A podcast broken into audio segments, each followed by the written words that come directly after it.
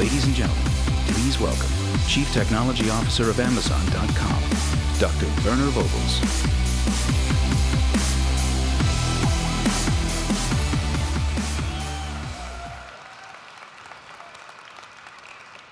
Good morning, Vegas.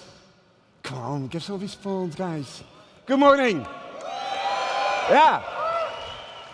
We've already had quite a few great days. Um, I hope today you'll, you'll enjoy yourselves as well. In the keynote, we'll be talking a bit about going under the hood of some of the AWS services. And of course, serverless is uh, still on my mind as sort of the next generation of how we're going to build systems. So those are the two things that uh, I hope you walk away with today you can learn something about the things that we've done at AWS for ourselves, how we've been scaling.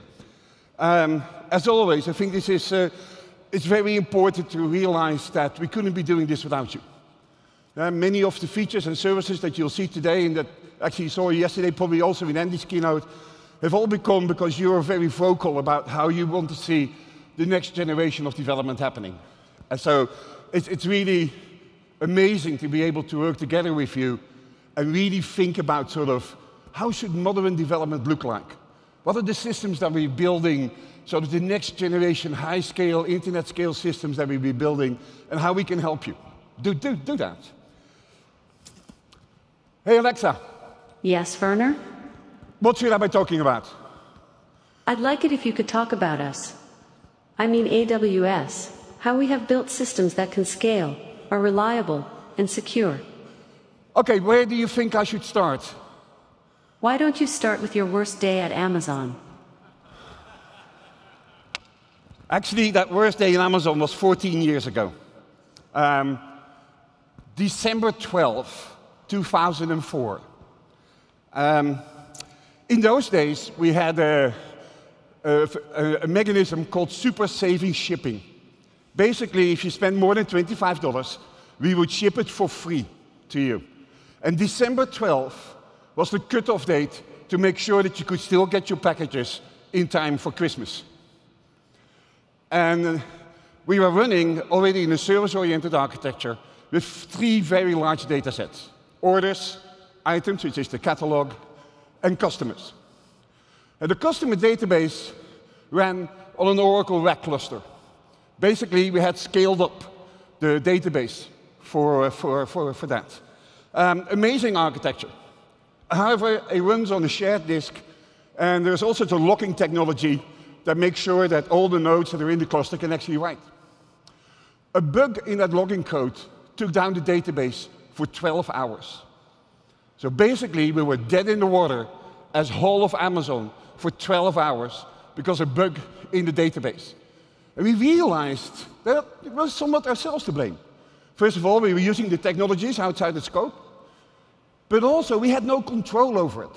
We had no control over reliability, scalability, performance, because all of this was sort of black box code for us. And really making, doing scale up, really gave us a single unit of failure that we just really couldn't handle. So that drove, that particular failure has driven a lot of the development that you now also see coming back in AWS. So the first decision that we made was actually to start using databases as everybody else in the world was using them. Basically, creating a, shim, uh, a thin layer over traditional databases where we would do the sharding and the partitioning and really making sure that we have total control over performance and over reliability.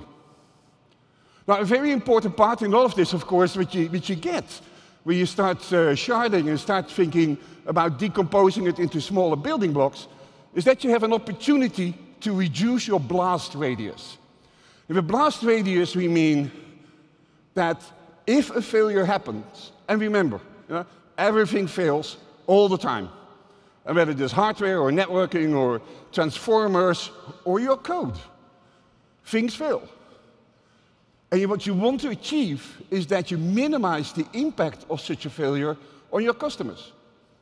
Basically, if something fails, the minimum set of customers should be affected if that's the case. So we go to what's called cell-based architectures. Yeah, cell-based architectures basically create independent units that are able, if they fail, it's only that unit that fails, not the overall system.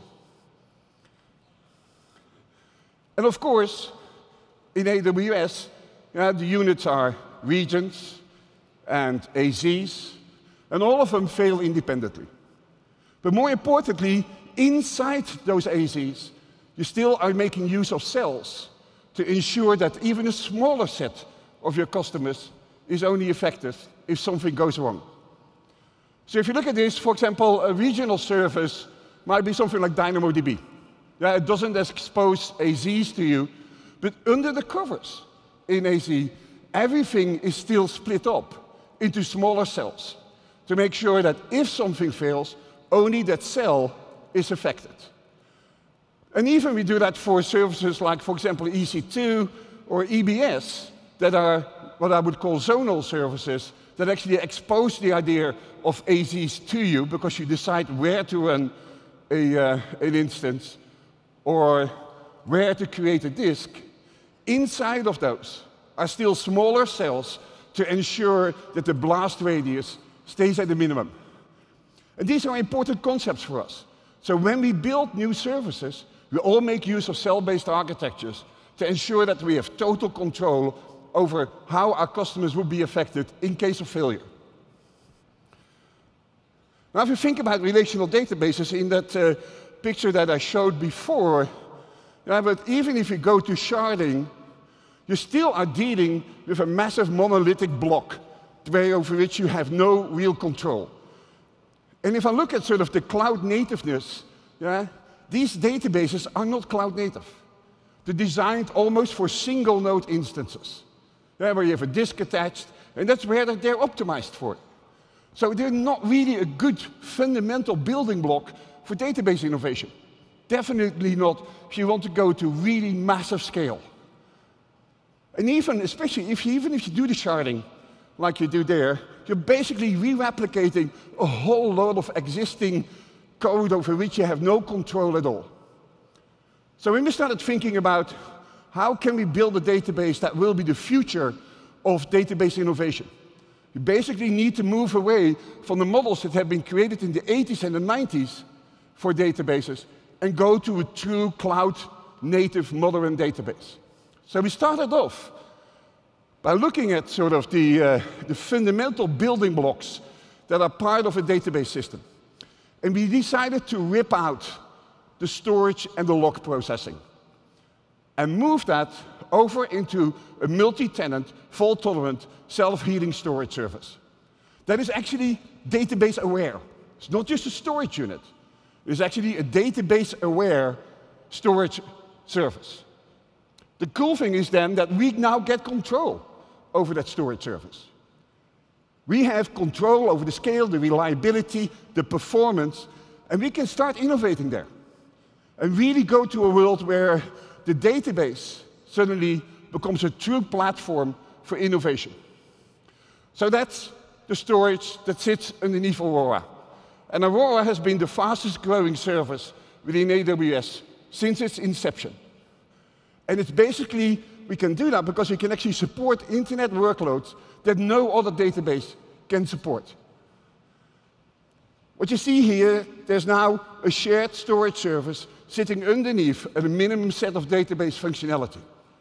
And we can do this by basically doing multi-AZ deployments and really limiting your blast radius by going to very small units of storage.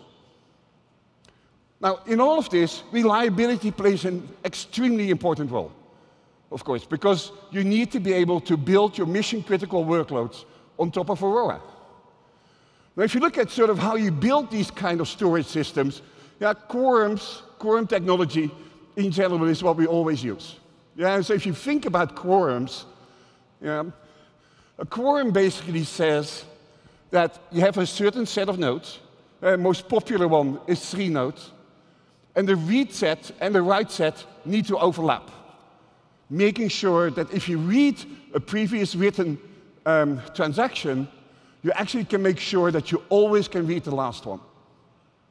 And it also means that the write set actually needs to be larger than half of the quorum set. Basically, you need to be able to write to a majority of the nodes. And a very typical setup is to actually have three nodes, yeah, a quorum of three. The write set is then two, the read set is also two. Yeah, they overlap. However, this scenario is uh, quite troublesome for us because at scale, we like to believe that we need to have better control over our failure modes. And so if you lose one AZ, in this particular case, database is still alive. Yeah, because you've got two nodes left where you can write to, and two nodes where you can read from. But in reality, if you would lose a whole AZ, the likelihood that some other node will also fail, completely independent of it, is actually not zero. So if you lose another node in all of this, basically your whole database is dead in the water. And when we think about the failures for, that we really want to survive in a system like Aurora, we need to be able to go to a much higher quorum set. So basically, we replicate six times. So the complete quorum set is six nodes, the write set is four, the read is three.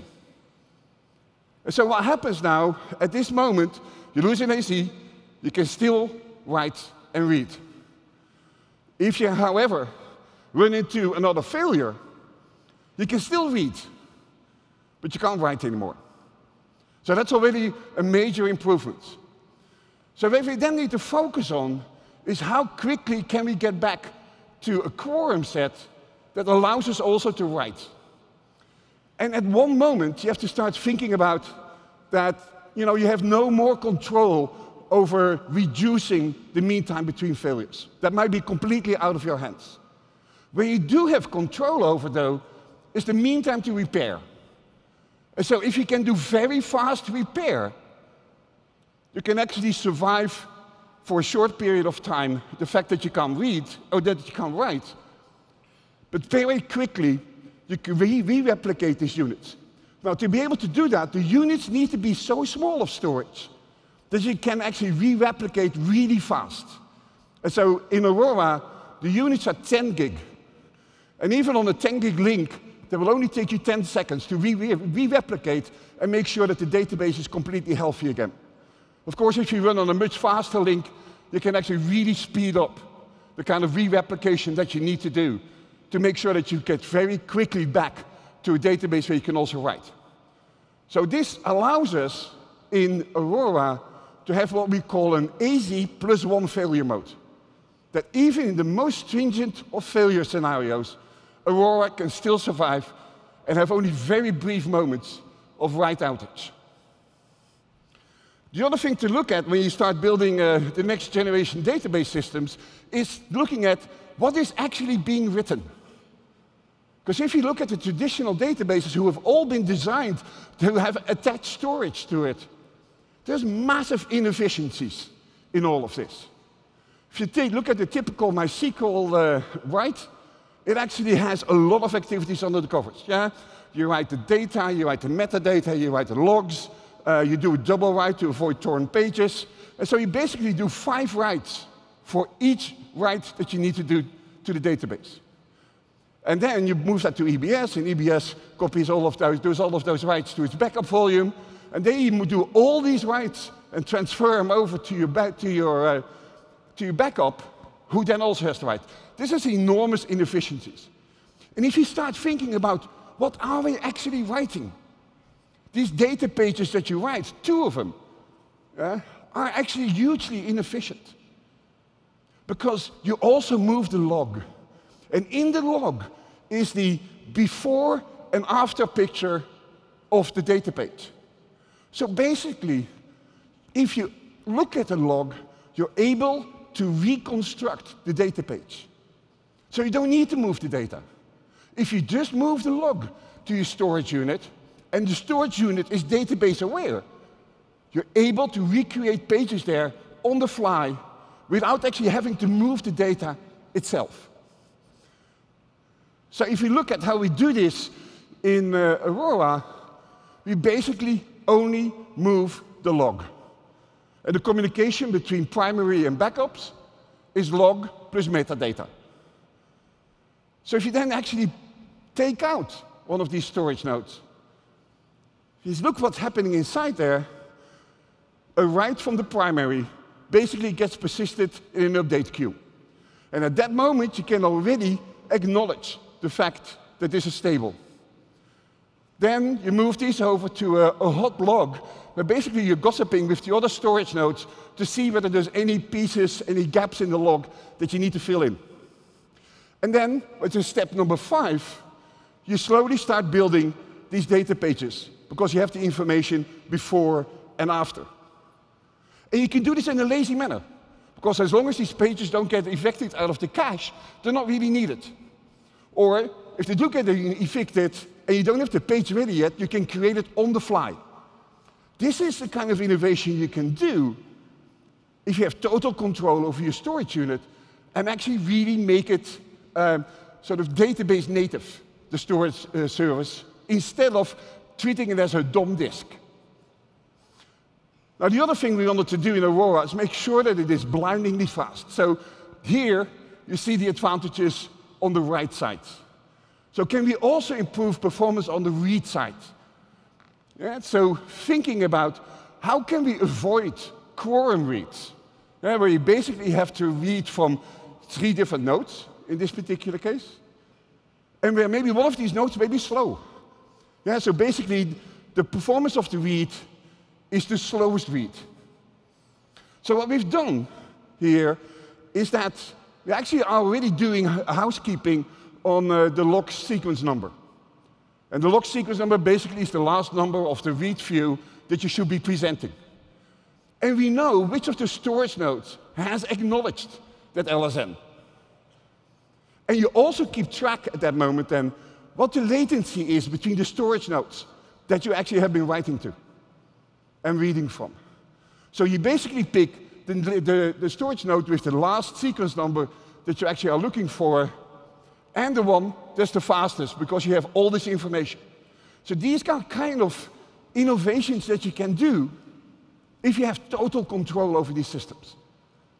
So if you look now at Aurora, it is a true base for innovation for database capabilities. Yeah, if I look at the kind of things that we've been done in the past uh, years for Aurora, it is amazing. This would never have been possible if we would have stuck with traditional enterprise databases, because they are not built for a modern era. They're built for the 90s, where there was simple a website and a database, and that was all. But that's not how our systems look like anymore. We really need a base for modern innovation on top of a core database uh, infrastructure that Aurora gives us. Uh, for example, let me see, pick one. Um, Many of you will be programming in Ruby Rails. Yeah, and one of the things that Rails gives you is this, uh, the ability to do object relational mapping. Uh, basically, you have your data structure that translates into a schema, and your database runs that. Now, if you make changes to your data structure, the schema needs to be updated. In most databases, that's a very expensive operation. Basically, they do an immediately complete table scan and copy. In Aurora, because we can do this in a uh, very lazy manner. We only create sort of the metadata for the new database, and then slowly, on demand, start creating the new pages for it. And we can do that because the storage service is database aware. And that means if you want to use a, data, a relational database with an object relational mapper, Aurora absolutely is the place to go. So we have now a basis for major database innovation. Uh, a good decomposition and also really reducing read latency and write latency by being database aware, by being storage aware. And so really taking a step back allowed us to decompose the database into control planes that where we have control over.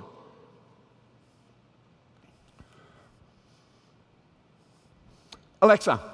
Yes, Werner? Was this what you were looking for? Yes.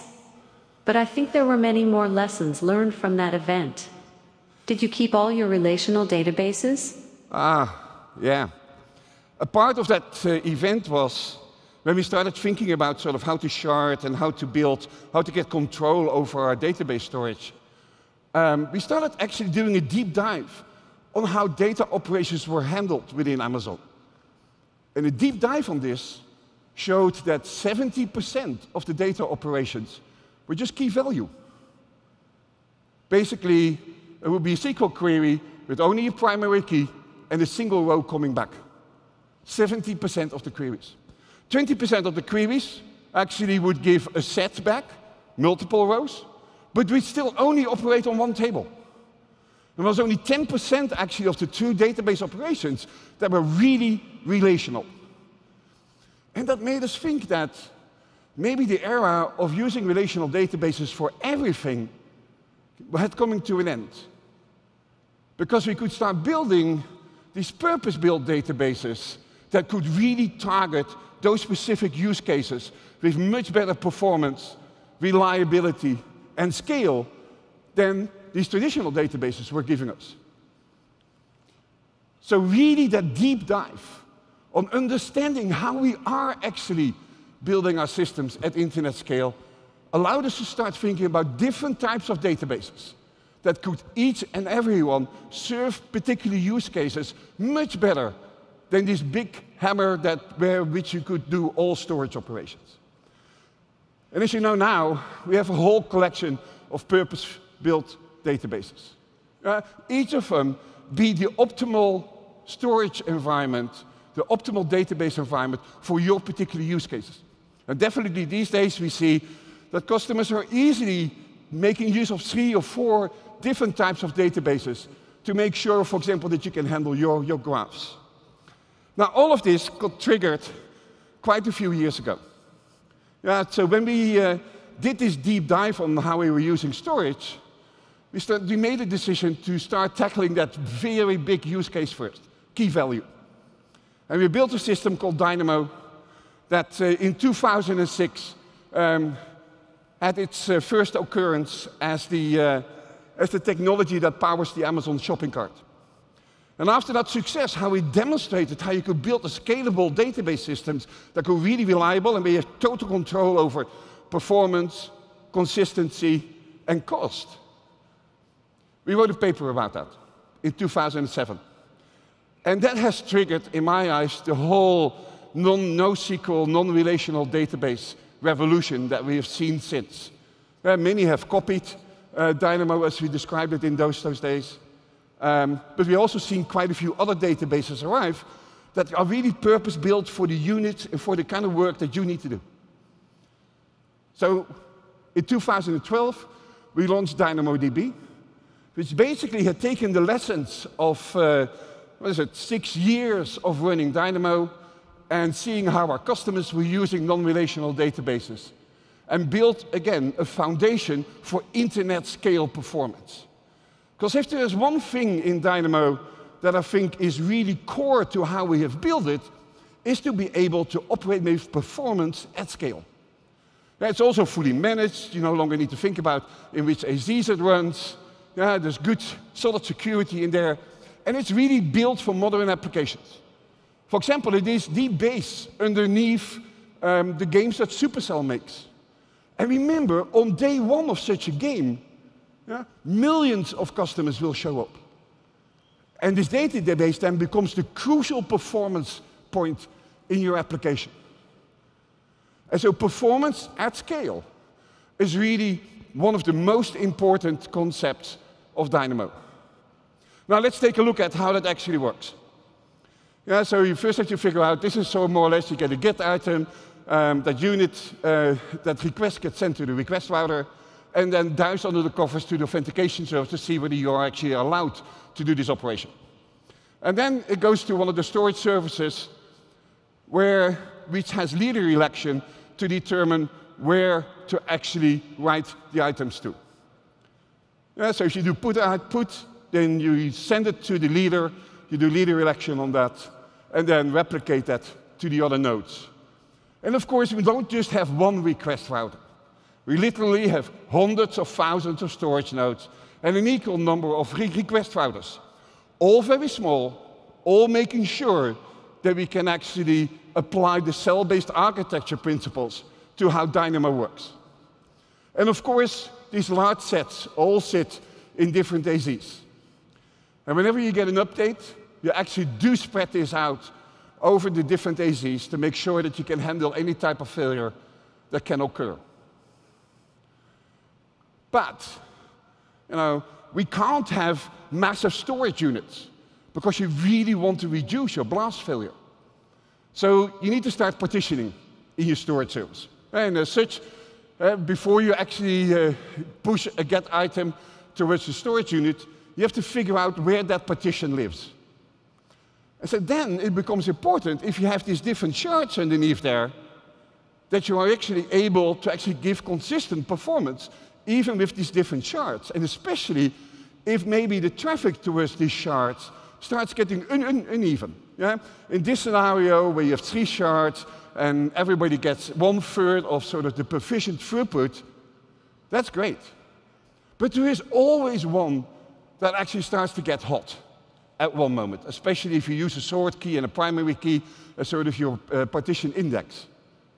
And so when this starts getting hotter and hotter, something actually needs to happen because you can't start throttling. You can, but you don't want to.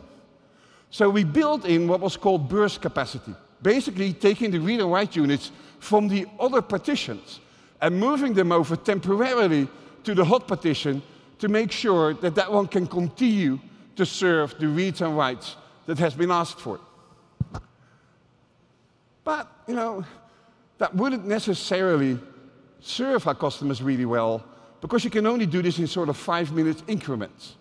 And that was not really the way that we would want to handle spikes. You know, spikes happen on much faster timescales than five minutes. So we added something called adaptive capacity. Basically, when this one partition is getting hot, we allow it to grow, so that you still have sufficient IOPS to support the data that actually lives in that partition. But, yeah, and then the partition is growing, and you actually get, um, again, the IOPS that you're looking for. But that's not really the way that we want it, because you don't want these partitions to grow, because that increases the blast, blast radius. You really want to reduce the blast radius. So we introduced automatic resharding. Basically, when one of these partitions is getting hot, you just create new partitions. And you move your write capacity and read capacity, spread it out over the shards that you have. And even then, if more traffic starts getting in again, you just reshard again. Yeah, so in this way, we're able to actually really provide you with a system that is consistently scalable regardless of the load that you push to it. Now, of course, you know, we were running on relational databases. And actually, they had to move over those, uh, the data and the functionality over to DynamoDB. As quite a few customers have asked me, but those are relational, and DynamoDB is non-relational. Can you actually move a relational pattern over to, uh, to Dynamo? And the answer is yes. If I look at another service within Amazon, I already talked about the three large data sets. In this case, we're talking about items and offers. That's another large data set. If you look at the page, um, those are items, basically the items from the catalog. That's offers. That's basically the different pricing that different sellers actually have available for it. And then you still have relationships, basically the different variations of this particular item. Now, if you look how the item master service is running, it's basically sharded over 24 Oracle databases. Yeah, and it is holds something like, what is it, 600 billion records. And we see about roughly 5 billion updates a day happening. And this database is growing about 30 to 40% per year. So in essence, we're in trouble there. Because after 24 databases, things become really hard to manage. Uh, and actually the availability of those databases isn't as great, and definitely the performance is very hard to manage. And basically, if a whole set of DBAs on call to babysit these 24 partitions. Now, if you look at some of these schemas that are in that one, it's actually not that hard to migrate those schemas over to DynamoDB. Yeah, and so we went through a whole migration phase, moving that database, yeah, the 600 billion, so 6 billion, 600 billion records that are in there, and moving them over to DynamoDB. So the requirements for that were, of course, that you can't do this migration and actually take your service offline for a few days. That's not the case. You need to be able to do this in real time. And so we make use there of the database migration service. On one hand, you start migrating the database as is, and then you continuously backfill the new updates that have happened and push those over to the new database. Very successful program, and we managed to move over the item and offer service over to DynamoDB without losing any of the capabilities, but now have a basis underneath there that can actually scale 30 to 40% a year with massive updates every day. So if you're interested in, uh, in this, there's a session this afternoon, DAT 347, um, where the guys that actually worked on this will go in detail about how we migrated this. And so we end up now with a whole set of purpose-built databases. Yeah? And it is really interesting to see how all of you are now really slowly to start making use of all of these databases to make sure that you actually have exactly the tools that you need for your data storage. At the same time that we were building Dynamo, we were also building Amazon S3. Yeah, and in those days, we maybe thought more about sort of that S3 was sort of blob storage. But I think that's, that's and where Dynamo was a database. But I think what we've seen is that these things merge over time. And if you see, for example, in S3 with S3 Select, you're able to do queries against your blob storage that, are, uh, that actually retrieve only small parts of the data that's in there. So you see a merge happening there. In my eyes, S3 is one of the world's digital wonders, truly. It's very simple to use. You put, you get, and the storage just works. Yeah, but it's fascinating. It's a really fascinating and complex distributed application that is behind, running behind the scenes there. And to tell you a bit about it, please join me in welcoming Vice President and General Manager of S3, Mai-Lan Tomsen Bukovec.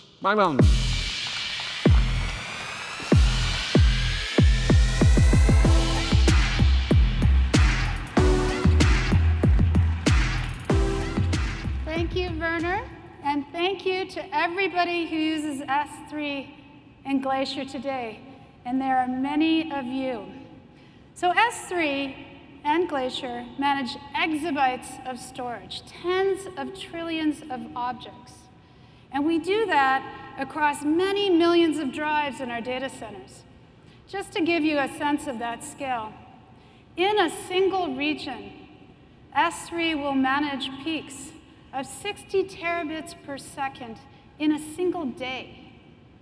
And that rate of growth is driven by the incredible variety of unstructured data that you store in S3 and Glacier. And that ranges from the source data of data lakes to driverless car storage to genomics research. It's an incredible variety and people store it in S3 and Glacier because it just works. So I could easily spend the rest of this keynote talking about the internals of S3 and Glacier, but I am going to focus on one aspect, which is data durability. Let's start first a little bit back in time. And when S3 was first launched almost 13 years ago, S3 had eight microservices. Those microservices did things like serve requests for objects, it stored object keys, and it did the metering and billing for both requests and bytes. And of course, it orchestrated the replication of storage across physical data facilities. Now, more than 235 distributed applications make up S3 and Glacier. And they're all working together to deliver a single customer experience behind that endpoint. And as is the nature of a distributed system, our microservices do one, maybe two things really well. And as an example, one of our microservices has nothing to do but prepare and bring on live, online new drives into the service. But the, today, what I'm focusing on is really durability. And the reason why I wanted to talk about this is that it's so core and central to our commitment to your data. It's not just the systems that we build. We think it is just as important to have a culture of durability. And that's what we bring every day to what we build for you for S3 and Glacier. I'll give you an example. For every new feature that we build, and for every major internal change, we do a durability review. And a durability review is very similar to a security threat model. But rather than modeling the risks of intrusion, we're modeling the risks of loss of data. We're looking for things like hardware-based corruption in the network and on disk, we're looking at operator interaction with the system. We look at many different things, and just like a security threat model, we put in place software, processes, and mechanisms to protect against that loss of data. I'm going to cover just a few of the things that we do to give you a sense of it, but there's many more that we do as well. So we talk about how can we put operational safeguards in place so that inadvertent error of an operator doesn't cause any inadvertent loss of data. We make extensive use of integrity checks through checksumming throughout the system. And checksums are important because it helps us prepare, or it helps us prevent or look for uncor um, uncorrected bit flips in RAM. And when we use checksums, we do them in two ways. One is we run checksums end to end throughout the system. We run them from S3 clients all the way back to data on disk. The other thing that we do is we do point checksums between loosely coupled systems. Another place that we look for is correctness of algorithms. This is incredibly important in a large-scale distributed system. And so we have different things that we do here. Sometimes we'll do a formal proof of how an algorithm is mapping out. We'll do static analysis tools like TLA Plus to validate a distributed algorithm, and we'll do flow diagrams that maps out the execution of different algorithms across systems, different systems that we work with. That's all about the correctness of the algorithms that we put in place, but we don't just trust those tools. We have independent auditors. We call them durability auditors. And they're systems, they're microservices that we build that constantly and repeatedly visit every byte in S3. And keep in mind, we have exabytes of storage. These, these durability auditors are visiting and checking for those integrity checks that we talked about.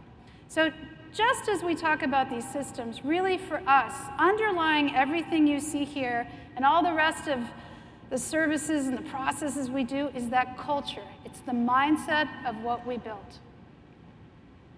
Now, fundamentally, S3 and Glacier are built on fault tolerance. So our software has to account for the natural failure rates of drives and hosts.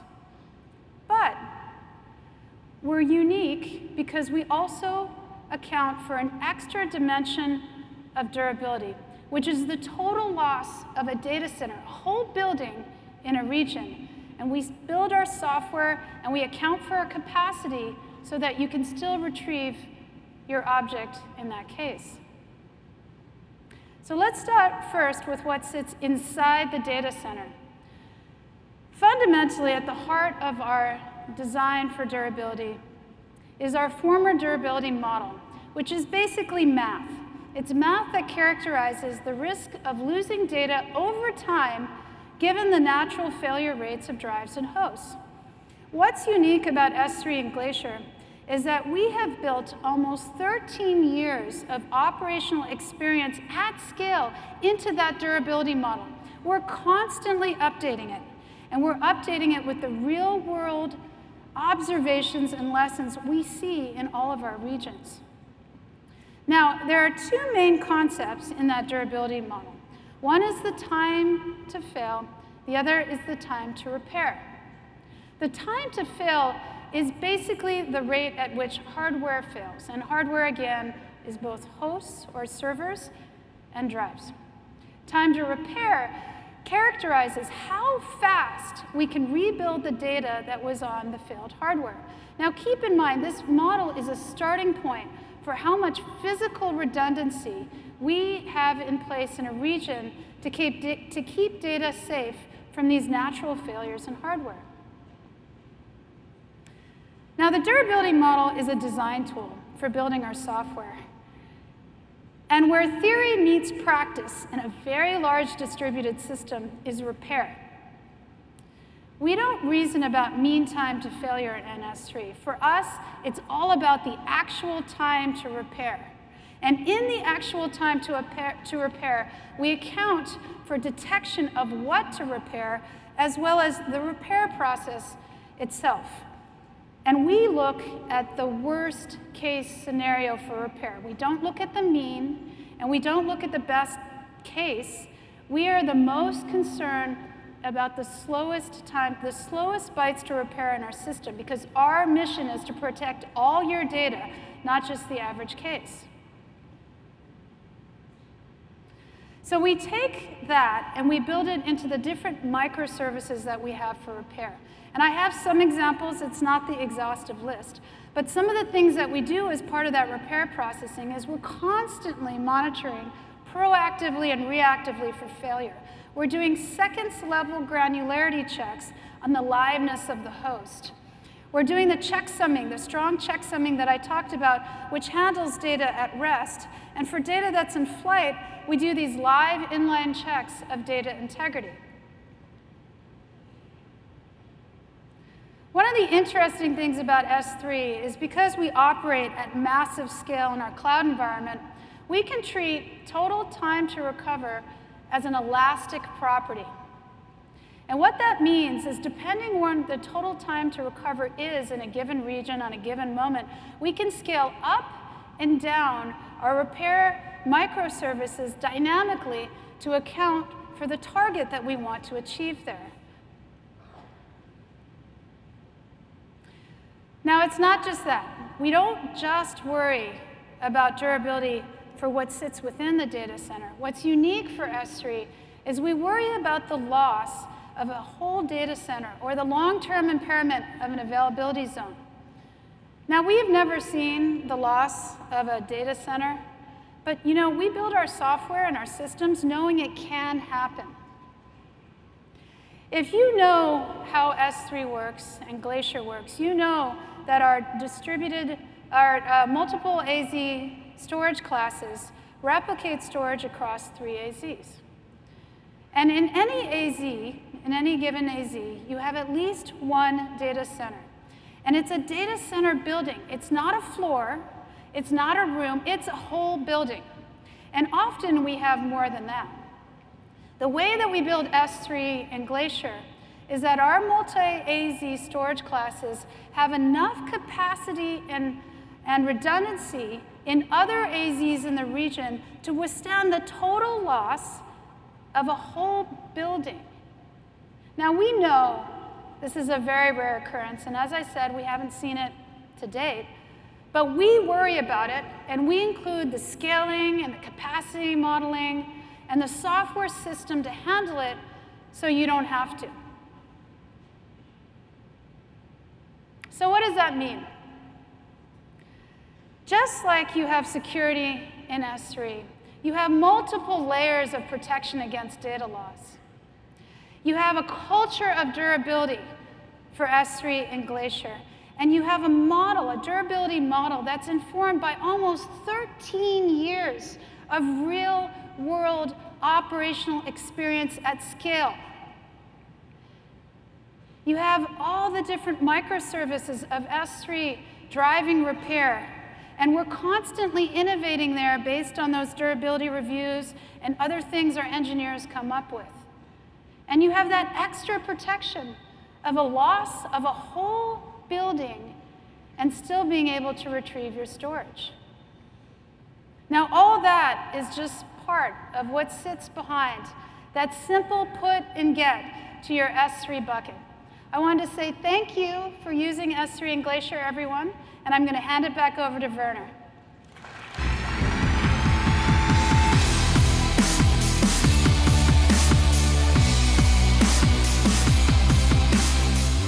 Thank you, Mai-Lan. Amazing story. Um, and, and, one of the things I want to call out there is that at AWS, we're in this very fortunate position to have millions of customers making use of our systems every day. And that means that we can observe things that nobody else can. And we can improve our systems because of the continuous focus on measurement and understanding how our customers are using their systems, and then have a base for innovation. Alexa. Yes, Werner? We now talked about Aurora, DynamoDB, S3. Is there anything else we should cover? There is so much to talk about. But I am sorry I made you talk about your worst day at Amazon. Why don't you talk about the best day of this year for you? Ah, finally, a happy story. Yeah, my happy day of this year was actually November 1st. This was the moment when we switched off one of the world's largest, if not the largest, Oracle data warehouse and moved it over to Redshift.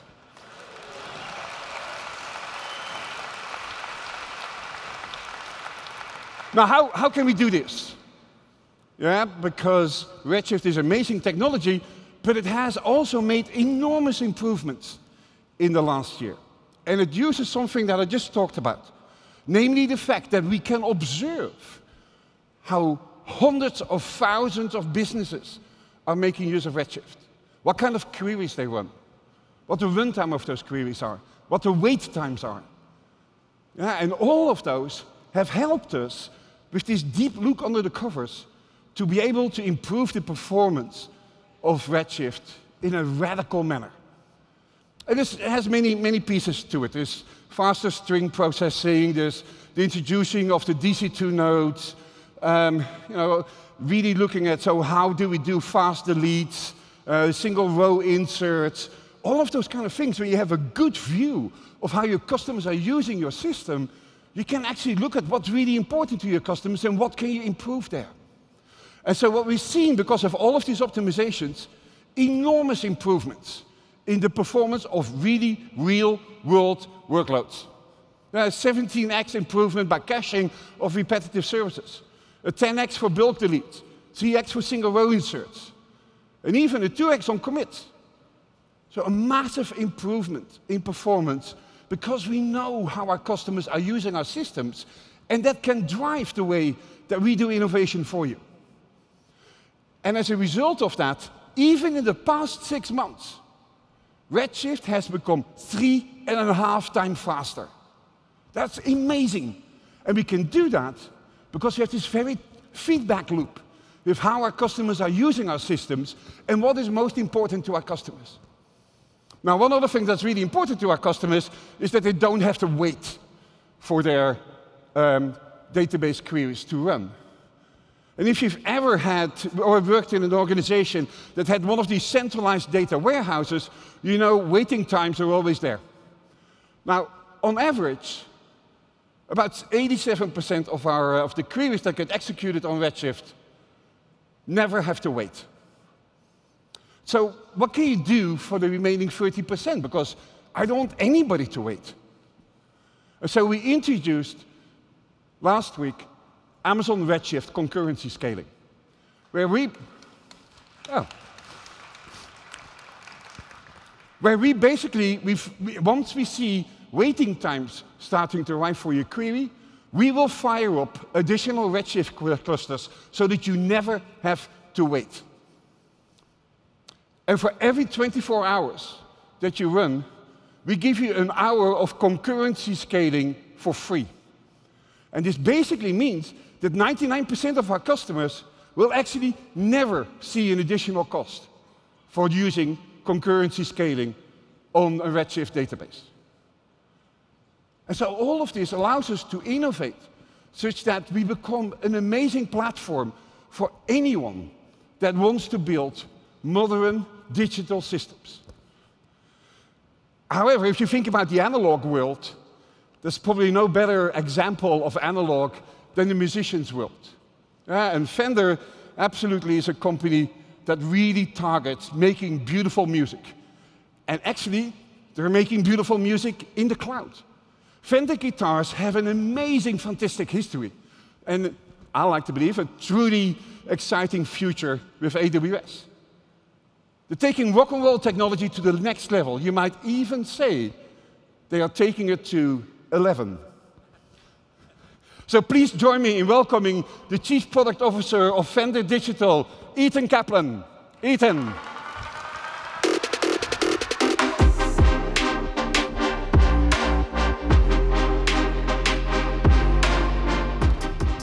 Thank you, Werner. I'm Ethan Kaplan, and I have an amazing job. I'm the Chief Product Officer for Fender Digital. Fender guitars are synonymous with rock, jazz, blues, great music of all types. We've been there for some of the most iconic moments in rock and roll. That's right, Fender was there at Woodstock when Jimi Hendrix blew the audience away with his rendition of the Star Spangled Banner on his 1968 Fender Stratocaster, serial number 24098. Jimi was left handed and famously played his guitar upside down. It went down in history as one of the first true rock star moments. Fender was also there when Bruce Springsteen recorded Born to Run. He paid $185 for that Fender Esquire Hybrid. He called it the best deal of his life. He wrote in his memoir that it was his favorite guitar, but we already knew that because he's been playing it for 40 years. Also playing it for 40 years, Keith Richards with his go-to Fender Telecaster Blackguard, which he nicknamed Micawber, after a character in a Charles Dickens novel. And I can go on and on, because ever since Leo Fender started building guitars in the early 1950s, we've been the choice for music's biggest names, and that popularity continues. Fender has been on 90% of the world's stages in the last year, with artists like Bruno Mars, Flea, Brad Paisley, too many stars to name, moving the Fender tradition forward. And we're working on building the next generation of Fender players. But here's the challenge. When I started at Fender, we did the first ever consumer segmentation study of guitar players, and we learned some really wild things. First, we learned that 45% of players every year are new to the instrument. And these people will spend four times as much on lessons as they did on the guitar itself. But here's the even bigger problem 90% of them will quit within the first six months, most within the first 90 days. But there's an opportunity there. The 10% of people that make it through will buy eight to 10 guitars over their lifetime. Most of those will be Fender. So there's a huge opportunity for us to move that needle if we can just keep people playing. And here's how we're leveraging that opportunity. The first thing you need to do when you pick up a guitar is tune it. There are 60 guitar tuning apps in the App Store right now. None of them actually taught you how to tune. So we did. Two years ago, we shipped our first application, Fender Tune. It's been used by millions of people and has five stars in both app stores. We built another app, Fender Tone. It's a remote controller for the world's best selling line of digital amplifiers, the Mustang. For both of these applications, we use AWS to store custom settings for the tuner and custom presets for the tone uh, and the amp in the cloud. But these two apps were just for starters. What was next was really big. If you have a dusty guitar in the corner under your bed or in a closet, you might want to get it out when you get home because we're revolutionizing how you can learn to play guitar. A year ago, we launched Fender Play. It's a digital learning app that's going to keep more beginners engaged and continuing to play. It's just that good. Our aim was to make an online learning app as good as the guitars we make. So unlike most video instruction, if you've ever looked on YouTube, this isn't a guy on a couch with a GoPro and his cat walking in the background. It's tightly structured curriculum, 4K, high quality, studio shot video, and it has instructions for more than 500 songs that you know and love. So why did we choose AWS to build these apps? Well, I needed an engineering team to focus on building things, not thinking about how to build infrastructure. We needed to be able to iterate our products in response to the data that we are learning from customers and customer feedback. And we needed to scale really, really rapidly. So let's go into how we built Fender Play on AWS. Two years ago, we started filming content on two sound stages in Los Angeles, and we're generating a lot of content. We shoot six days a week, between the two studios producing up to 30 pieces of content a day. So there's a lot of video coming out of there. We went up to Seattle and met with the AWS team and presented the problem. We said, we're generating terabytes of video a week. How do we get to that to our users? And of course, they had answers. They helped us devise a video processing pipeline where we can go from the local SAN in the studios, watch the SAN as video comes out of post production, automatically transcode that video using Elastic Transcoder in sizes down to cell phones and up to 4K television sets, and simultaneously auto populate our CDN and our CMS while archiving the raw video to Glacier. This pipeline operates 24 hours a day, seven days a week as we process files. This was also our first entry point into a serverless infrastructure. We used Lambda as triggers for the Elastic Transcoder, and we immediately saw a cost benefit. As we were getting ready to launch the application, this gave us the confidence to turn it up to 11. So when it came time to build the most important part of Fender Play, the part that collects money, we felt confident using AWS as a platform. AWS again helped us develop our subscription service. We use the API gateway to respond to requests from the applications and the App Store callbacks. That handles all of the CRUD operations for users, or the create, read, update, and deletes for a subscription. We use DynamoDB as well as streams to relay all this data to a variety of systems, from taxes, revenue recognition, accounting, analytics, to email, push notifications, et cetera. Everything eventually ends up in Amazon Redshift, where we can use any given analytics platform to analyze the data in real time and respond to what the users are doing and shape the product. And the results, we're using 40 Amazon Web Services today. We've launched 10 applications on them. We've made 352 million Lambda requests since July, and 747 terabytes of video are currently stored there for nearly 5 million lesson views. Not on this list is Amazon Fresh. We use that for snacks. But our AWS bill as of last month is 15% less than it was a year ago, while we're serving 21 times the traffic, and that is still increasing. So, what's next? Well, we got a taste of the future, and we're going entirely serverless. This goes from everything from Fender.com to every single application we make, and it's been working great for us. And I got my wish. My engineers don't think about servers, they just think about making great products. We're a global company, so we're going to be using transcribe and transcode to close caption all of our videos from multiple territories. We also get a lot of consumer data. We can start telling how people are playing and when they're playing, and using that to make better consumer experiences using machine learning. And it's not just for online instruction. Our factories are even looking to use Internet of Things technologies to monitor humidity and guitar production, and SageMaker to improve our wood grain matching.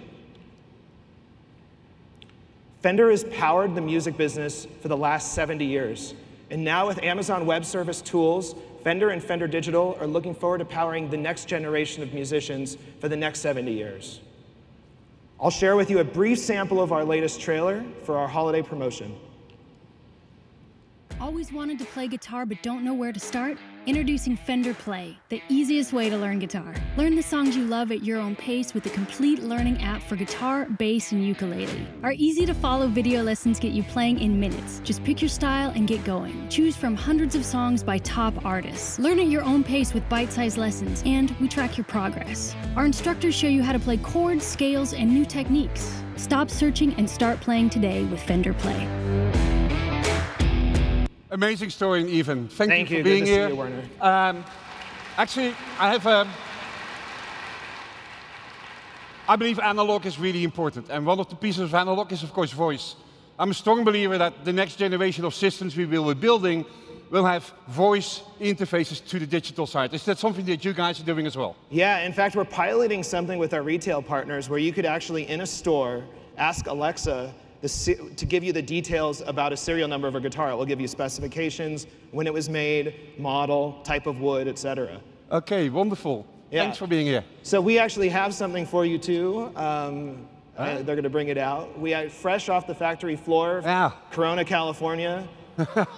um, this is an American professional Telecaster, special made for AWS. Okay. Want to give it to you? Wonderful. Thanks, Enjoy Ethan. that. Great job. Thank you so okay, much. cool. Yeah. It's amazing, guys.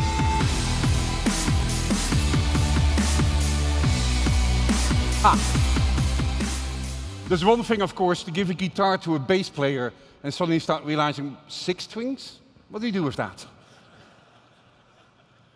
So, as, he, as um, Ethan said, serverless is increasingly becoming the dominant uh, pattern for building your applications. And so, um, even at, let's say, traditional organizations like Fender are all going serverless. And, and why, why is that happening? I mean, the, the advantages are obvious. Uh, why are so many customers flocking towards serverless? No infrastructure to provision, it scales automatically, it's highly available and secure over multiple AZs, and most importantly, you only have to pay for what you use. Yeah? And not just for the hour that something has been running, but really only the execution time. And that makes it extremely powerful for many organizations to move to. If I look at the hundreds of thousands of customers that have been building serverless applications on top of AWS, there's a pattern that you see that is very interesting. Namely, this new technology that we've been pioneering since four years. Normally, would expect that sort of the younger tech-oriented businesses are the first ones to try this out. But what we're actually seeing is that large enterprises are the ones that are really embracing serverless technology. The whole notion of only having to build business logic and not have to think about anything else truly drives the evolution of serverless. And of course, crucial in all of that was that we created Lambda. Yeah, and so four years ago, we pioneered the whole serverless movement by providing compute as a serverless environment as well. And we've seen enormous investment over time in innovation. And whether that is a different language support, yeah, or longer run times, different nodes, and more capabilities in terms of development around it. And if you actually went to Peter DeSantis' keynote on Monday, we talked about how we're innovating also at the micro virtual machine level to give you very exciting new capabilities. So Firecracker gives you the ability to get better isolation and better efficiency. So I'd like to invite Holly Mesrobian, the Director of Engineering for AWS Serverless Applications, to come on stage and share some deep details about what we're doing further to advance AWS Lambda. Holly.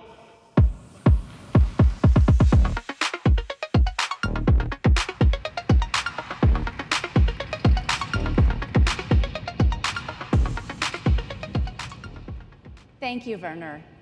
Today we heard Werner talk a lot about scalability, reliability, performance, security, and cost. And as we build out AWS Lambda, we're optimizing for all of that in the serverless domain.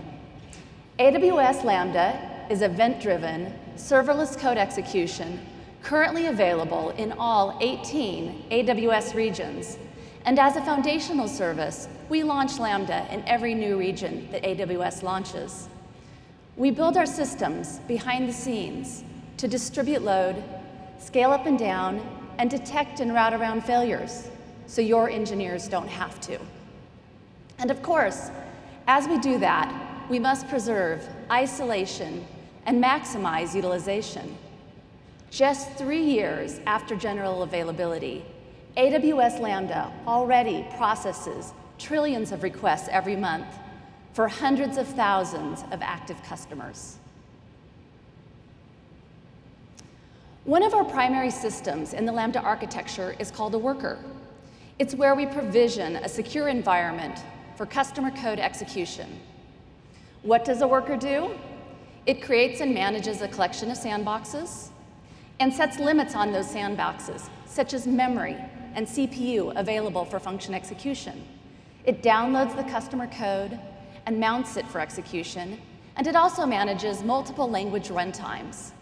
It executes the customer code through initialization and invoke, and finally, it manages AWS-owned agents for monitoring and operational controls, like CloudWatch. This week, we announced an exciting new capability with Firecracker. It was announced by Peter DeSantis during the Monday Night Live keynote. Firecracker provides secure and fast micro VMs for serverless computing. Firecracker micro VMs work with the KVM hardware virtualization to enable security from the ground up, and the minimal device model reduces attack surface area. It's built with speed by design. It initiates user space code in less than 125 milliseconds, and with a creation rate of 150 micro VMs per second per host. And it ensures scale and efficiency with low memory overhead of less than 5 megabytes per micro VM and thousands of micro VMs on each host. With Firecracker, you can see that we're making the same deep investments in our infrastructure to support serverless computing as we have to support EC2 instances. We don't want our customers to make hard decisions between security and functionality. And so these performance characteristics of Firecracker are the foundation of our Lambda worker. Firecracker provides the security and speed necessary to keep our workers safe and separate without negatively impacting performance. Let's look a little closer at the worker and Firecracker. This is the logical view of a worker host. At the top is customer code. This is what we run on your behalf. We support a number of languages through different runtimes including Node, Python, Java, C Sharp, and more. And underneath the runtime is a sandbox that hosts the runtime. And underneath that, a guest operating system. And here we use Amazon Linux. Underneath is a hypervisor and host operating system that the hypervisor runs in. And finally, we have the physical system hardware. To keep workloads safe and separate, a single function runs on a micro VM. So we have many accounts, each with their own micro VM running a single function. With this architecture, we're able to run as many functions as we can provision micro VMs on a worker. And these functions can be from a single or multiple accounts. So we have a lot of flexibility on what we run on a worker. Let's travel down the security boundaries on a worker. We isolate function code running in the sandbox from the guest operating system using Unix primitives, including cgroups, namespaces, seccomp, IP tables, and chroot. This boundary provides a level of security and limits the guest operating system. But it is not sufficient isolation to host multiple accounts. Firecracker microVM technology provides a sufficient security boundary to host multiple accounts. Prior to Firecracker, we used EC2 to provide the required isolation at this level. Under Firecracker, we're able to run with much more flexibility on high-performance EC2 bare metal hardware. Like all services, we want to keep servers busy and improve overall utilization of our workers so that customers don't have to. You are probably wondering how this helps us to drive higher utilization with AWS Lambda. On your behalf, Lambda gathers a variety of workloads to drive higher utilization rates than with a homogeneous workload. The lightweight, performant, and secure micro VM technology enables to optimize, and we can keep our servers busy by mixing workloads on a physical host. On AWS Lambda, at all times, we have a number of functions in need of a sandbox with specific performance characteristics for execution. For instance, Lambda functions can range from 128 megabytes all the way to 3 gigabytes. And we want to place these functions for execution on a sandbox, on a specific worker, to optimize for hardware utilization.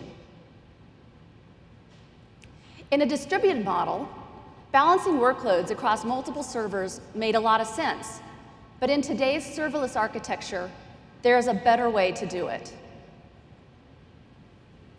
It's better to concentrate the load on a few sandboxes. That way we can improve performance on cache locality and instantly scale.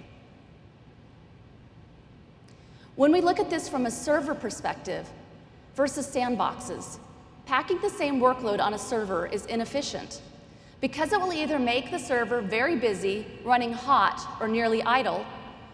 Servers tend to consume the same types of resources and also be active in the same time interval. Now, we can randomly distribute workloads across a set of servers to improve this situation. That way, we have a chance of the workloads packing well together. The most efficient placement strategy is to pick the workloads that pack well together and minimize contention. So, it's all about putting the workloads where we can get optimum hardware utilization.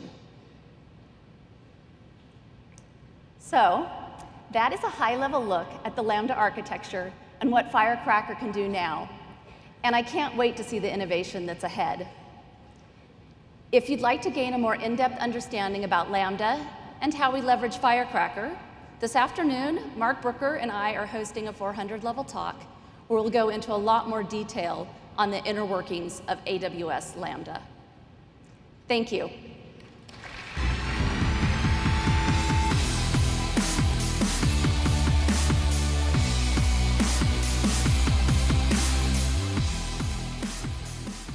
Amazing kind of innovations you can do if you have total control over your infrastructure and how we can help you sort of really sort of build the next generation of systems.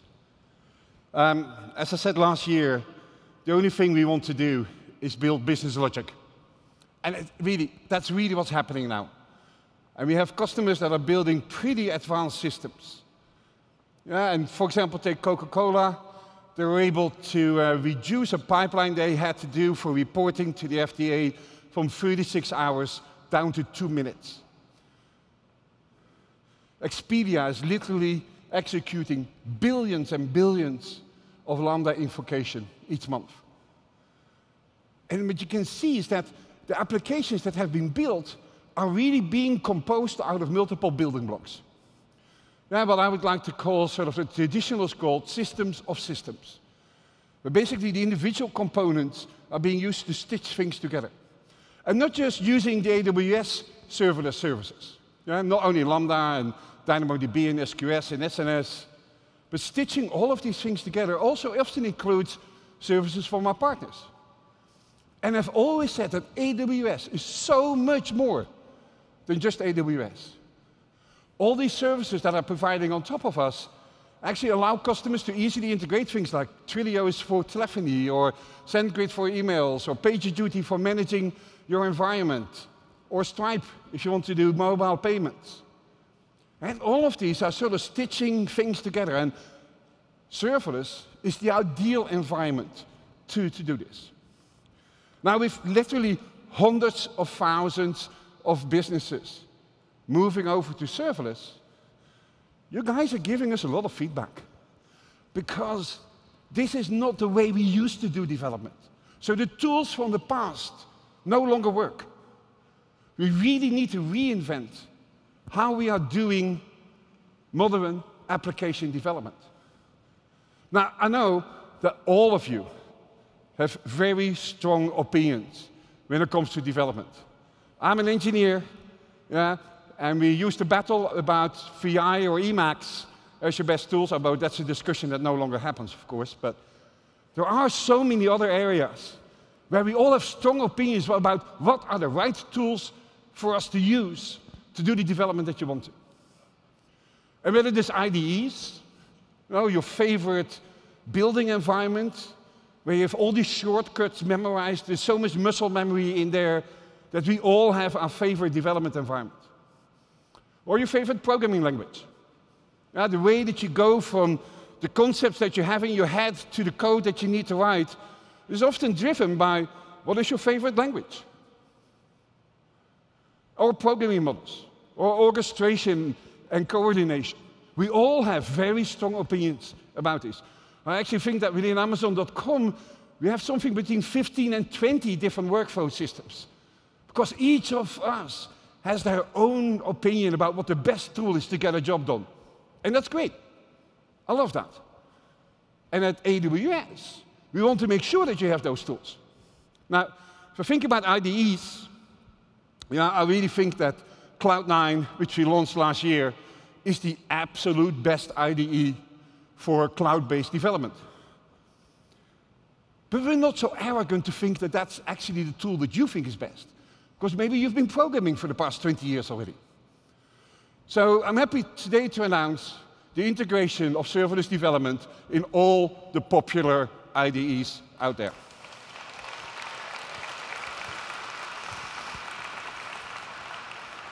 So PyCharm is available today, and uh, IntelliJ and VS Code are uh, in developer previews. Basically, these are toolkits that you can create, that you can integrate into your IDE and give you full serverless development.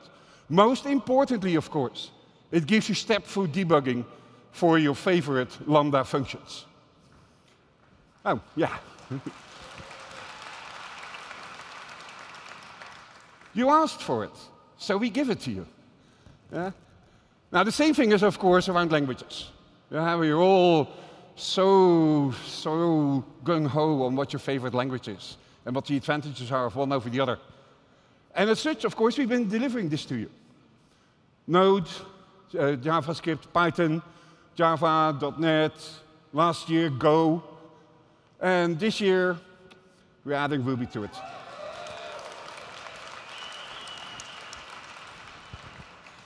Um, but I, I cannot really hear this. Someone said, what about Erlang?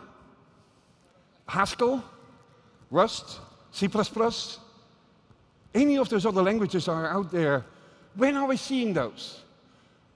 So we uh, decided to change course and uh, give you an ability to start bringing your own language to Lambda. So we're launching today custom runtimes for Lambda, where you can bring your own execution environment.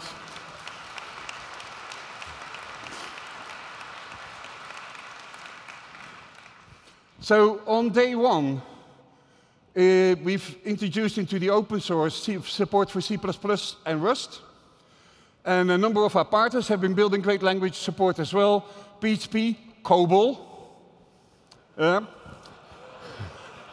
Erlang. Well, you guys can go do Scala and Haskell, yeah? But anyway, we've given you now a platform on which you can bring your own favorite language to it. There's a specific uh, runtime API that we're giving you where you have to sort of register your, uh, your execution runtime for your favorite language into. But now, there is no limitation anymore to what kind of language you can use to do serverless development in.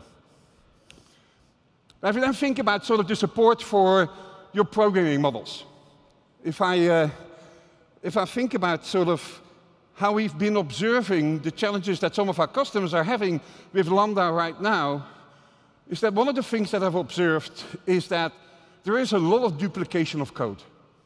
Yeah, basically, you may have for your organization five or six libraries, for example, that you use in every piece of code that you use. And the way that Lambda functions right now is that you would have to re-upload that code every time. And it's very hard for you to do sort of making sure that each and every Lambda function that actually includes this code actually gets updated when you get new versions of that code.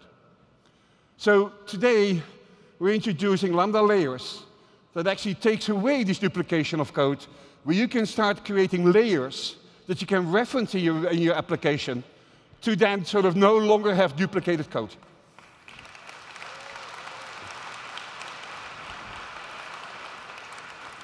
Important in all of this is that we support versioning, of course, out of the box. So you can have multiple versions, and you can reference versions of your layers. And these layers can, of course, be things that you've created yourself or that you use in your organization. Can be open source layers, or it can be vendor-supported layers.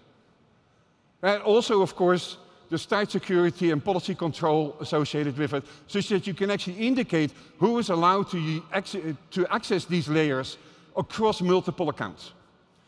Very happy, of course, always working with partners on this, and out of the box, companies like Datadog and IOPipe, uh, Protego, all are supplying you with layers um, that integrate well with their products so that you don't have to create again the access mechanisms if you're using those products. So thank you for those partners. If I look back, what we, uh, what we launched last year was the uh, serverless application repository. And again, quite a few of our partners have put in their complete applications or components or services um, that you, where you can build your systems of systems out of.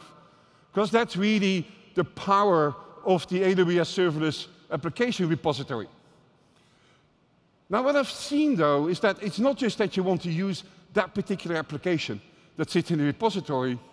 You actually may want to compose multiple pieces together that each by themselves are one of those applications.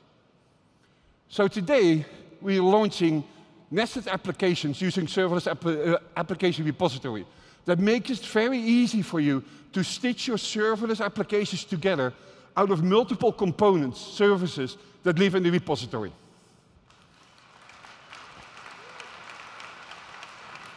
So basically, you start creating these applications, store them in the repository that can do sort of common operations.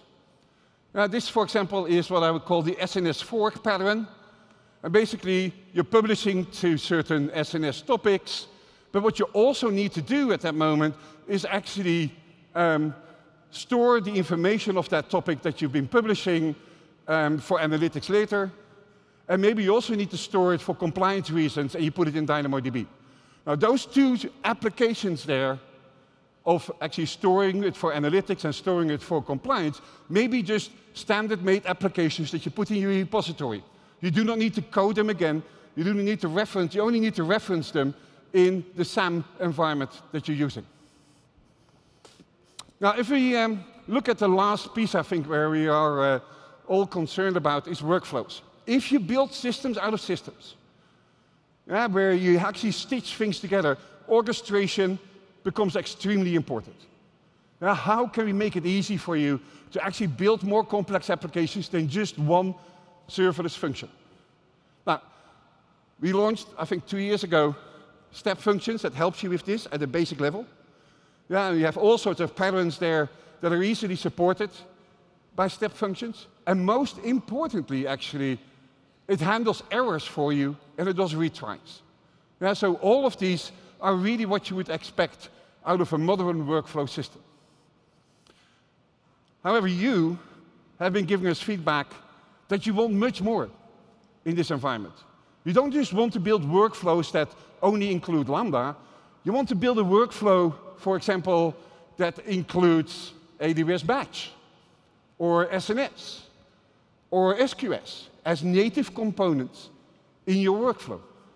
And so today, we're launching step functions um, service integrations where you can build step functions with these eight different AWS services.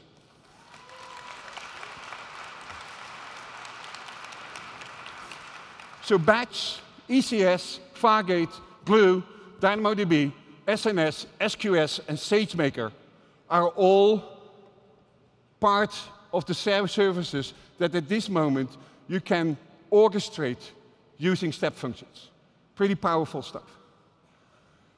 Now, of course, accessing your application that you built, your serverless application, is important. How do you do this? Yeah, so API Gateway clearly has become the powerhouse of building APIs. And I think definitely now that we have support for Open API, I think this is really the way, the gateway to building your applications using APIs.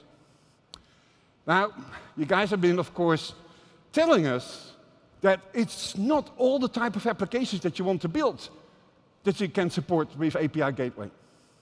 You really would like to build real-time stateful applications using your APIs. So happy to announce today WebSocket support for API Gateway.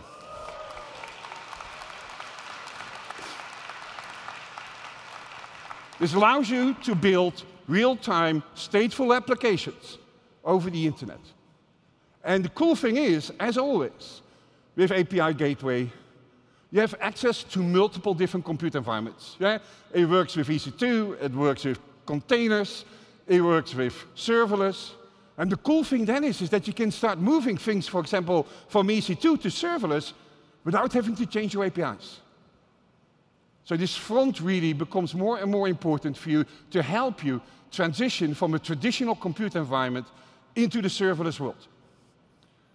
But of course, in compute, there is another access mechanism. There's load balancers. Yeah, and until now, ALB you could use to access EC2 and to access containers. And today, also, you understand Lambda environment.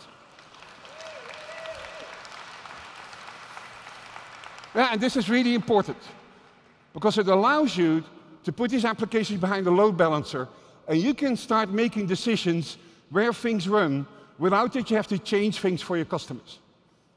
You can really move things from either EC2 or maybe from your container environment over into serverless without having to recode anything for your customers.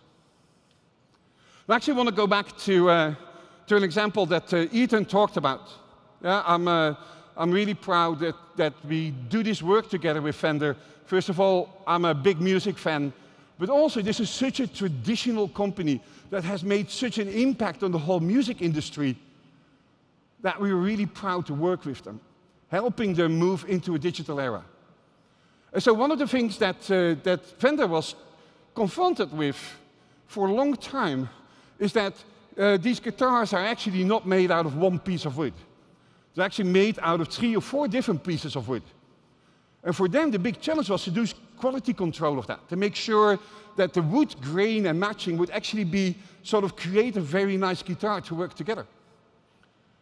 And so basically, you would need to find different pieces of wood that really work together such that they can create beautiful Telecasters or Stratocasters out, of it. And so what they've done there to really be able to do this at scale and at a much better, let's say, quality level, is to put a camera in their factories that basically takes pictures of each of these pieces of wood, uses Lambda, of course, and Ethan already said they're all going serverless, and move that over to AWS to then use SageMaker to find the best pieces of wood that will fit together to be making your next generation guitar. And so, again, easy composable pieces where you just compose things together, including SageMaker. Now, actually, coming back to this, uh, that they're using a camera, I, uh, I strongly believe that uh, imagery, video, audio are actually no longer streams to be watched or listened to. They're becoming just data streams. Yeah? It's, if you look at innovations like the Amazon Go store, yeah? it's all video. We're able to innovate these days by processing audio and video at scale in real time. An interesting story I heard was that uh, you know, the new, the new cars that are being built, the new Audis have something like, I think, 1,200 different sensors in it. Yeah, long-range radars, short-range radars, cameras on all sides, things like that. And sort of that's the future of having data flowing um, in the cloud and supports your driving. But what about these billions of cars that we really have? And for many of us, we always thought like, oh, you need to buy kits to upgrade your car and put all sorts of sensors in there. You know what? 95% of the problems in your car can be solved by just putting a microphone near the engine. Because remember, that's what your mechanic used to do. Opens up the hood, listens to the engine and says, you need a new crankshaft. And you know what? If you actually have these very low cost components, like small cameras, and cheap microphones. You can start building environments that can be processed in such a way that it can be as effective as 1,200 new sensors in your car. So audio and video are becoming data streams to be analyzed. And we can do this because of the advantages both in terms of platforms, software platforms, as well as hardware. Now, an important role in all of this plays Kinesis Video. Yeah, I mean, we have customers that have actually 200,000 cameras that are all streaming data into Kinesis, which then pushes it on by storing it into S3 and then processing after that.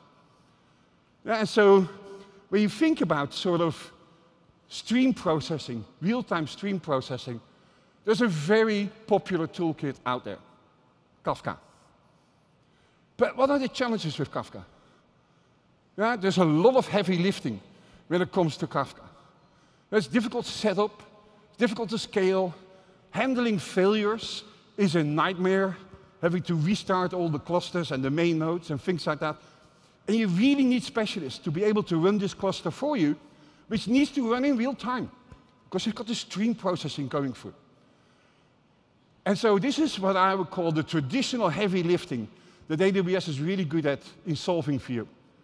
So I'm happy to announce today managed streaming for Kafka.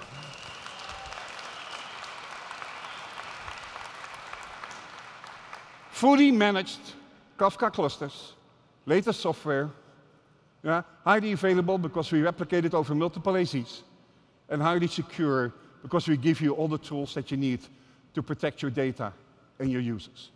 So I really hope that uh, you start migrating the Kafka clusters that you have over to the managed Kafka service and let us do the heavy lifting for you. Yeah, so, so this sort of shows the kind of uh, work that we've done in IDE, in languages, in programming models, in workflows. And if you, uh, all of this, this whole serverless environment, might be new for some of you. And as always, we've been, uh, we've been helping you with the well-architected framework to make sure that you are all aware of what are actually the best practices on AWS. And uh, there's five pillars in the well-architected framework, but we've also been creating lenses on top of that. Basically, that covers all the different pillars. And there is a serverless lens, so I urge you to check it out when you are actually building your serverless applications to see what are the best practices and learn from your peers and the ways that we at Amazon have been actually collecting this information for you.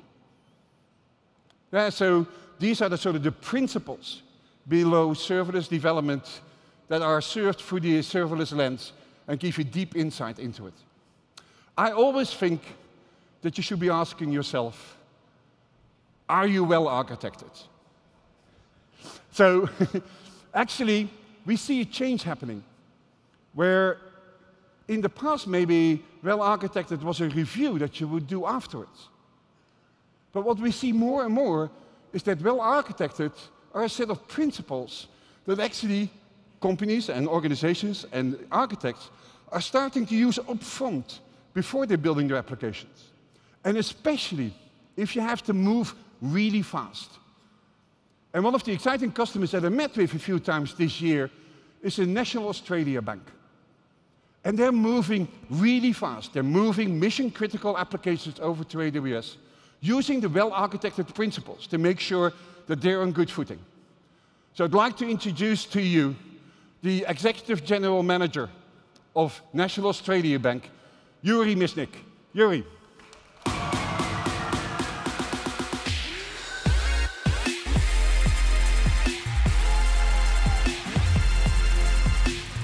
Thank you, Werner. It's awesome to be here at stage today, and it's a privilege to tell our story. We're bankers, but we're also technologists. And we have an amazing team of 7,500 engineers, software developers, builders, and testers uh, in our team.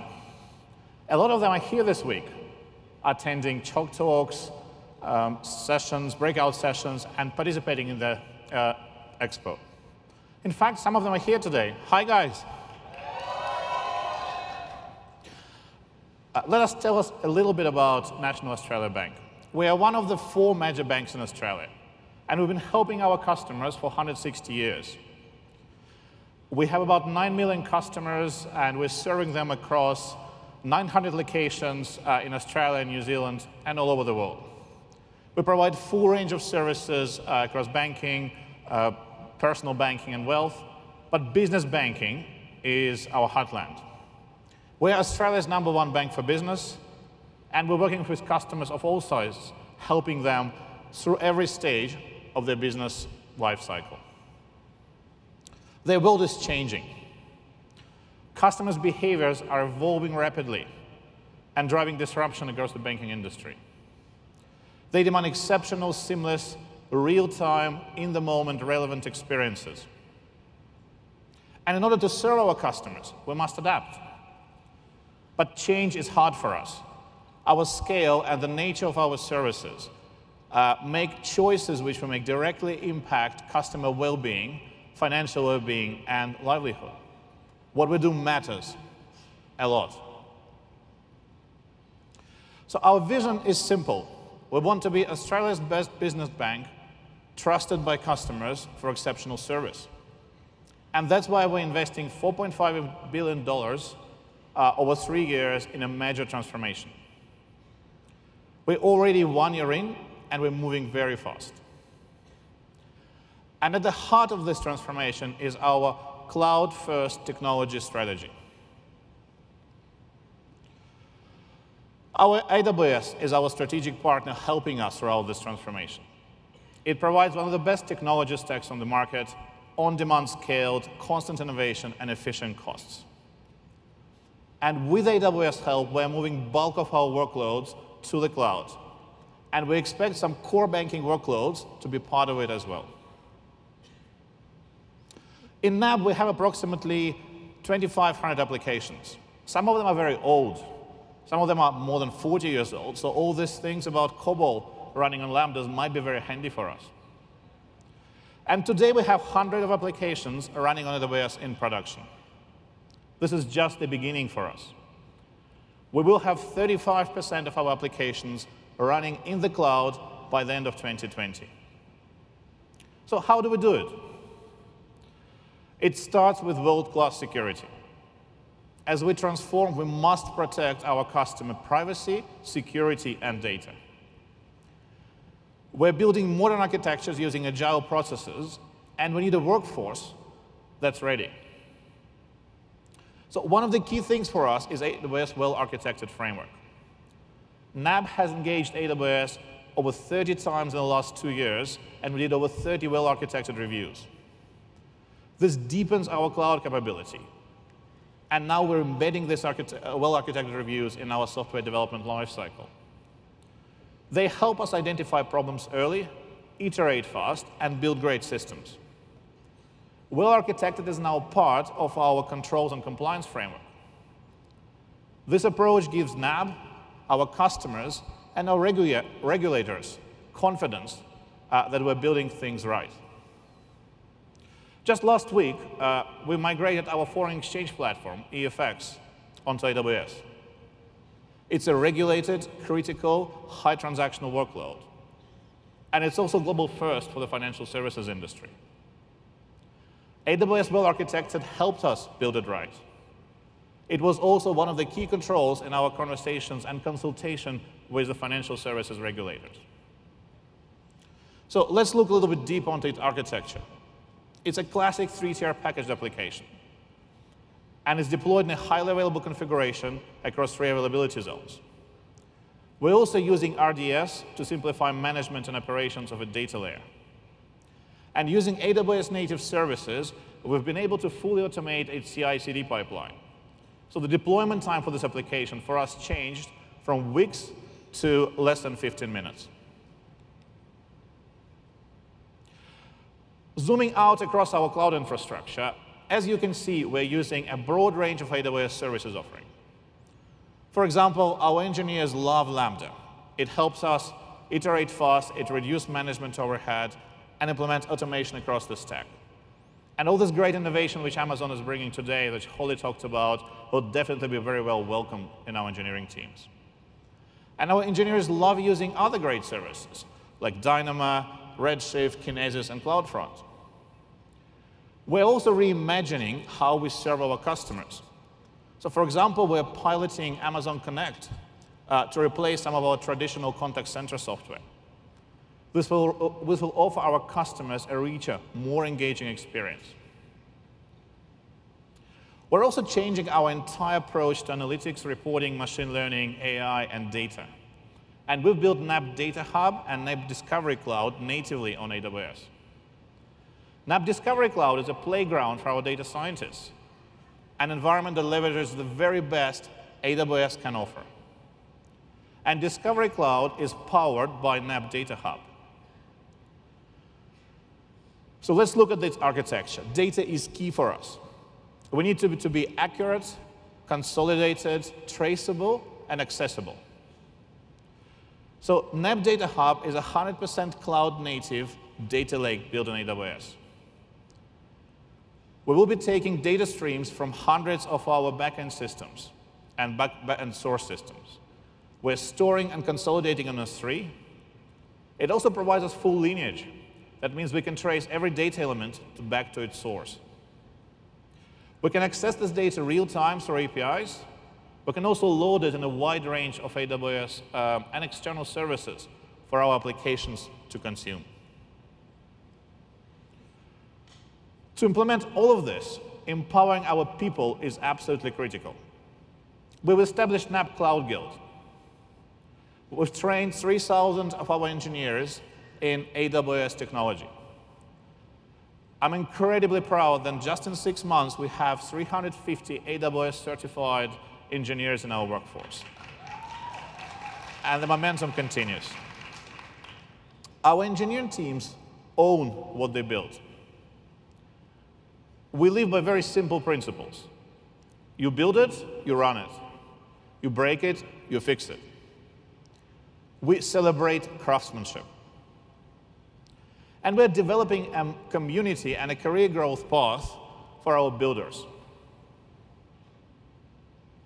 So we're going very fast this year, and we're just getting started. We're also exploring other services which AWS offers, like SageMaker, Transcribe, and Comprehend, which will help us deliver exceptional offerings to our customers. We will have over a third of our applications in the cloud by the end of 2020. And this is a low bar for us. We're aiming much higher than that. We have hundreds, 100 applications on AWS today, and just in the next 12 months, we expect to triple this number. Our vision is to be Australia's leading bank, trusted by customers for exceptional service. And with AWS help, we will achieve that. Thank you very much.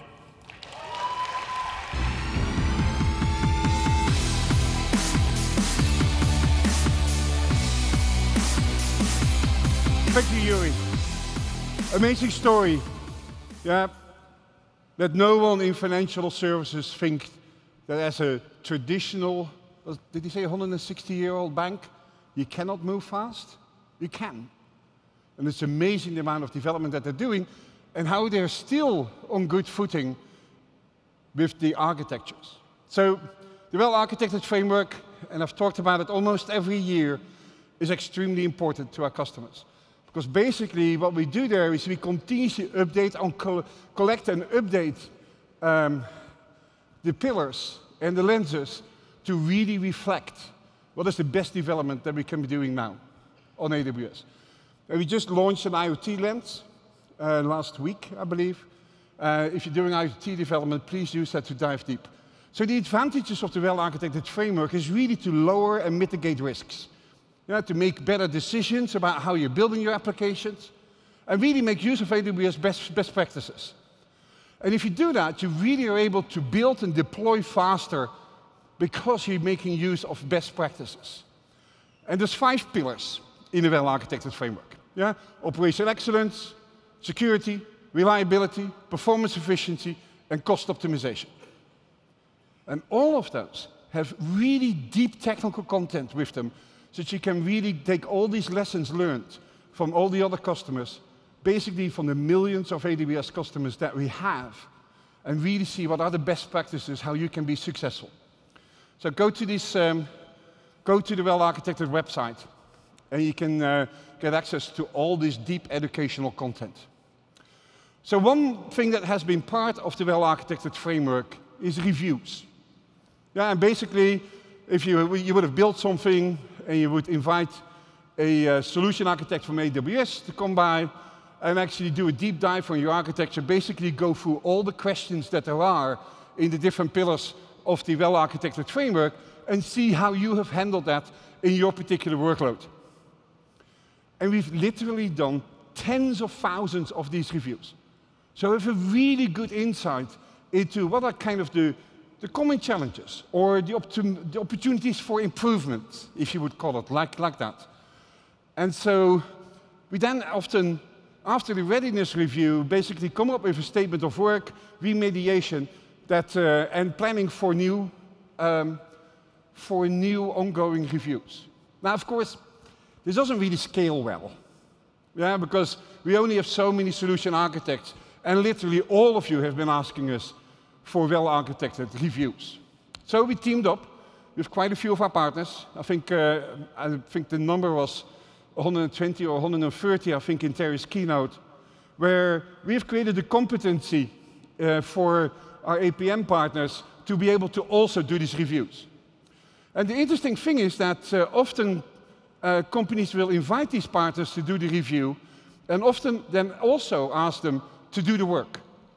So I understand that of the first set of reviews that our partners have done, about 70% of those partners also get to do the work. And so that's great. But, you know, does this really scale? Uh, and does it really give you the integration of well architectured into every piece of your process? Because that's really what we want to do. We don't only want to review afterwards.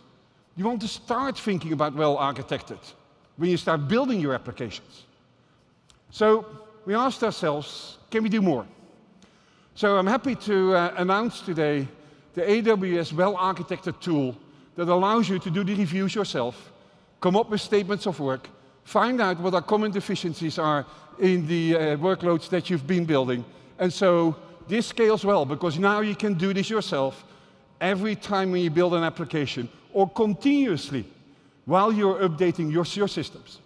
It's going to be a really important tool for you to be able to really dive deep into what are the best practices on AWS.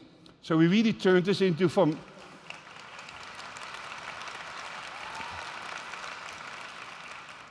We really turned this into a manual SA and partner process into a self-service. And I really hope that you take my advice at heart to really do this continuously, yeah, not just once and do it over all your workloads. Interesting part of the, uh, the well-architected tool is that it still focuses on education, really helping you understand what are the best practices for, this, for the different kind of questions that you get asked in a well-architected framework. And uh, this is an interesting map that is actually part of the tool. And so all of these are active. And so these are all the different areas um, that we're thinking about and you can zoom into any of these areas. Click on them, of course, and get access to high quality videos explaining exactly what it is. For example, this is section four, security events. How do you handle security events? Uh, videos that explaining sort of the best, top, best practice topics for you. Resources around it, what should you be else be, be looking at? Uh, what are the best practices? And how do you create improvement plans? And we see a very interesting development happening around the well-architected framework. Namely, that you now can get deep insights not over this one workload, but over all the workloads that are being created in your organization. And I've seen more and more C-level executives becoming interested in what is the outcome of this. What is the outcome of the, are there common patterns to be seen across all of your workloads? For example, if the review turns out that in each of your workloads you're not doing key rotation, maybe that's a time that you start doing investing in education around what are the best practices around key rotation and making sure that everybody's doing that. So the tool is not just an architectural help for best practices, it actually starts giving you insights over all the workloads that you have. So yeah, I really want you to continuously ask yourself, are you well architected? So that more or less sort of concludes today. You're not standing up? Oh, yeah, two more things, by the way. Yeah? Um, at AWS, we've been uh, creating a new long-form uh, video content series that's called Now Go Build. It basically follows me around the world, talking to very interesting companies that are, uh, that are sort of young businesses that really advance the way our digital systems work. And so the first one of those will go live today on YouTube and later on uh, uh, Amazon Prime Video, Prime Video for you to watch. And I visited a company called Hara Token in Jakarta. These guys are focused on the poorest farmers in Southeast Asia, and actually these days also around the world. Most of these poorest farmers have no identity. There's no data about their plot of land. And as such, it's very hard for them to get financial support or to get government support because they don't even exist in the digital world. So Hara, using some blockchain technologies and other structures, are building a system that allows these farmers to get new microloans. And it turns out, based on the data, these microloans have about a 100% repayment rate. It's an amazing system. Well, you get all the details if you watch that video. So let's actually look at the trailer for it. Our planet and our civilizations are changing faster than ever before.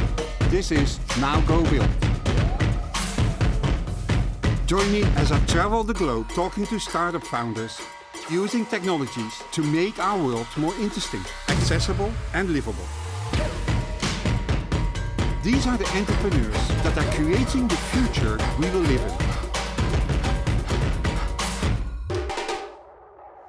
So it's available today on YouTube, and we'll be doing uh, a number of these. I already did one in Singapore with a very interesting company as well, and we'll be filming more of these long-form videos during the year. So, what have we done left? What's this one thing? Yeah. So we had quite a few, uh, quite a few artists at our uh, at our party over the years. Yeah.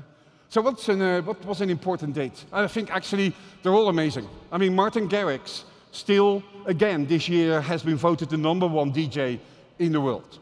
So we really have this very, this great set of musicians that have played here. Now, if I remember well, in 2014, we launched Lambda. Absolute one of the best moments, best keynotes of my life. Yeah? And it also coincides with the fact that Skrillex was playing there. Because I actually believe that of all the past years, Skrillex has been the absolute most best uh, musician that we've had. At least my favorite one. Let's put it like that. So something amazing happened a few months ago. Skrillex called us and said, Why haven't you invited me back? Really? So this year, again, on the main stage, we'll have Skrillex.